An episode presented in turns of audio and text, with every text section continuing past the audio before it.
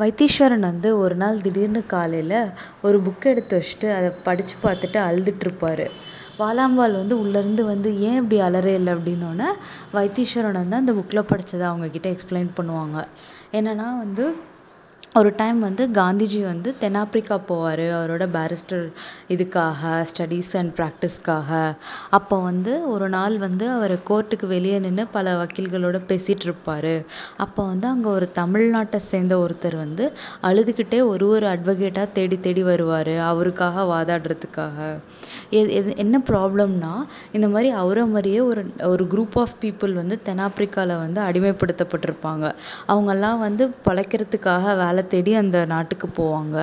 கூலி வேலை அந்த மாதிரி ரொம்ப அடிமட்டமான வேலையை தான் அங்கே செய்வாங்க. அவங்களோட ஒர்க் விசா வந்து முடிஞ்சாலும் அவங்கள வந்து அவங்களோட சொந்த நாட்டுக்கே விட மாட்டாங்க.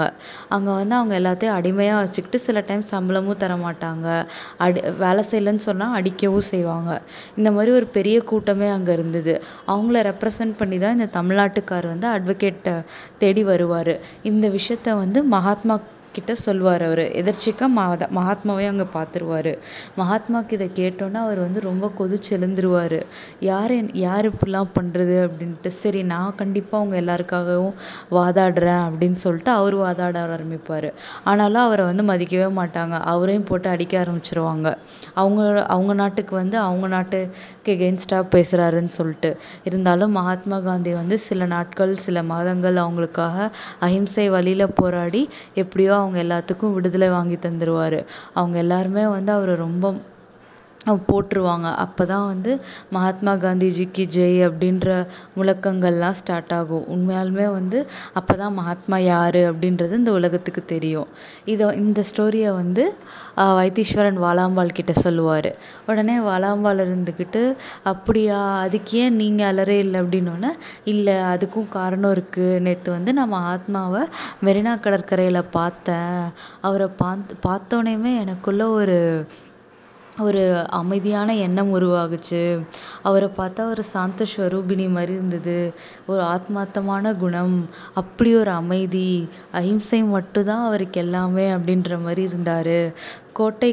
கோட்டை கிளர்க்குன்ற முறையில் எனக்கும் ஒரு வாய்ப்பு கிடச்சிது அவர்கிட்ட பேசுகிறதுக்கு. அப்போ நான் போயிட்டு அவர்கிட்ட பேசிகிட்டு இருந்தேன். அவர் வந்து எங்கே வேலை பார்க்குற என்னன்னெலாம் கேட்டுட்டு இருந்தார். நான் வந்து இந்த மாதிரி சொன்னேன். அவர் வந்து என்னை வந்து நிமிர்ந்து பார்த்துட்டு சரிப்பா அப்படின்னாரு. நான் வேணா உங்கள் கூட சேர்ந்துக்கிட்டுமான்னு கூட கேட்டுட்டேன். அவர் வந்து இல்லை நம்மவா ஒருத்தர் வந்து அந்த பிரிட்டிஷ் கூட இருந்தால் தான் நம்மவாளுக்கெல்லாம் உதவி செய்ய முடியும். அதனால் நீ வந்து அவங்க கூடயே இருந்து நம்ம மக்களுக்கெலாம் உதவி செய்யு. இந்த சுதந்திர போராட்டம் வந்து இன்னும் கொஞ்ச நாள் தான், நம்ம கண்டிப்பாக சுதந்திரம் வாங்கிடுவோம். அவளெல்லாம் நம்ம இந்த நாட்டை விட்டே ஓட விட போகிறோம் அப்படின்னு என் காதுப்பட சொன்னார். என் காதுகிட்ட வந்து சொன்னார். அப்போது வந்து மீதி கோட்டையில் இருக்க பிரிட்டிஷர்ஸ்லாம் என்னையா ஒரே ஒரு மாதிரி தான் பார்த்துட்டு இருந்தாங்க. இருந்தாலும் மகாத்மா சொன்னது எனக்கு ரொம்ப சந்தோஷமாக இருந்தது. அவர்கிட்ட பேசினது நான் அவர் சொன்ன மாதிரியே வந்து இன்னும் கொஞ்ச நாள் வந்து கோட்டையில் தான் இருக்க போகிறேன் நம்ம மக்களுக்கெல்லாம் உதவி செய்கிறதுக்காகன்ட்டு அப்படின்னு சொல்லிட்டு வாலாம்பாள் கிட்ட வைத்தீஸ்வரன் சொல்வார். வாலாம்பாலும் ஆமாம் கண்டிப்பாக அதான் நல்லது அப்படின்ட்டு அவனுக்கு சப்போர்ட் பண்ணுவாள். அதுக்கப்புறமேட்டுக்கு அன்றைக்கி ஈவினிங் வந்து வாலாம்பாள் வந்து அந்த குழந்தைங்களுக்கெலாம் வந்து சுதந்திர போராட்டத்தை பற்றிலாம் சொல்லுவாள். இதுதான் நம்ம நாட்டில் நடந்துகிட்ருக்கு, நம்ம ஊரில் நடந்துகிட்ருக்கு, நம்ம அப்பா வந்து நேற்று இந்த மாதிரி மகாத்மாவெல்லாம் மீட் பண்ணாங்க அப்படின்றத பற்றி கொஞ்சம் பெருமையாகவும் சொல்லிகிட்ருப்பாள் அந்த குழந்தைங்களுக்கெலாம். அதுக்கப்புறம் வைத்தீஸ்வரன் வந்து சாயங்காலம் வழக்கம் போல் கபாலீஸ்வரர் கோவில் குளத்துக்கு போயிட்டு அவங்க ஃப்ரெண்ட்ஸ் எல்லாம் மீட் பண்ணுவார். அப்போ வந்து இந்த விஷயத்தெல்லாம் வந்து நல்லா ஒரு பேட்ரியாட்டிக் ஸ்பிரிட்டோடு அவங்க எல்லாேருக்கும் சொல்லிகிட்ருப்பார். அவங்களும் ரொம்ப ஆவலாக கேட்டுட்ருப்பாங்க. மகாத்மான்னு சொன்னோன்னா அவங்க எல்லோரும் ரொம்ப எக்ஸைட் ஆகிடுவாங்க. ஒருத்தர் தென்னாப்பிரிக்காவில் என்ன நடந்துச்சு, அது என்னாச்சு, இது என்னாச்சு அப்படின்னு சொல்லிட்டு வைத்தீஸ்வரன் கிட்ட வந்து எல்லா கேள்விகளும் கேட்டுட்ருப்பாங்க. அவரும் பொறுமையாக எக்ஸ்பிளைன் பண்ணுவார். அதுக்கப்புறம் ஒரு முதலியார் இருந்துட்டு அங்கேருந்து இந்த மாதிரிலாம் நடந்ததுன்னா விலைவாசிலாம் கூட ஏறி போகும்ல அப்படின்னு கேட்பார். வைத்தீஸ்வரன் இருந்துட்டு ஆமாம் கண்டிப்பாக இன்னும் கொஞ்சம் நாளில் பஞ்சம்லாம் வரத்துக்கு கூட வாய்ப்பு இருக்குது. ஏன்னா வந்து அரிசி பருப்புலாம் ஆல்ரெடி விலை ஏறிடுச்சு. இந்த ஏலக்காய் இந்த மாதிரி வாசனை பொருட்கள்லாம் வந்து இந்த பிரிட்டிஷ்காரன் வந்து அவன் நாட்டுக்கு எக்ஸ்போர்ட் பண்ணிகிட்ருக்கான். தேக்கலாம் கூட அவன் வந்து நம்மள்தான் சுரண்ட பார்க்குறான்.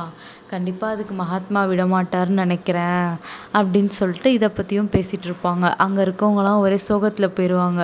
என்ன பண்ணுறது, இப்போது பசிக்கும் பட்னிக்கும் நமக்கு ஆளாயிட்டால் நம்ம என்ன பண்ணுறது அப்படின்ட்டு. அப்புறம் வைத்தீஸ்வரன் இல்லை அப்படிலாம் நடக்காது, அதுக்கு எல்லாத்துக்குமே ஒரு வழி இருக்கும், நான் கண்டிப்பாக உங்களுக்கு சொல்கிறேன் அப்படின்ட்டு எல்லாருக்கும் ஒரு ஆறுதலாக சொல்லிகிட்ருப்பார். இந்த மாதிரி அவங்களோட டிஸ்கஷன்ஸ் போயிட்டுருக்கும். அடுத்து இந்த சுதந்திர போராட்டத்தப்போ வைத்தீஸ்வரன் என்ன பண்ணுறாரு, அதுக்கப்புறம் என்னெல்லாம் நடக்குதுன்றதை நம்ம நெக்ஸ்ட் எபிசோடில் பார்க்கலாம்.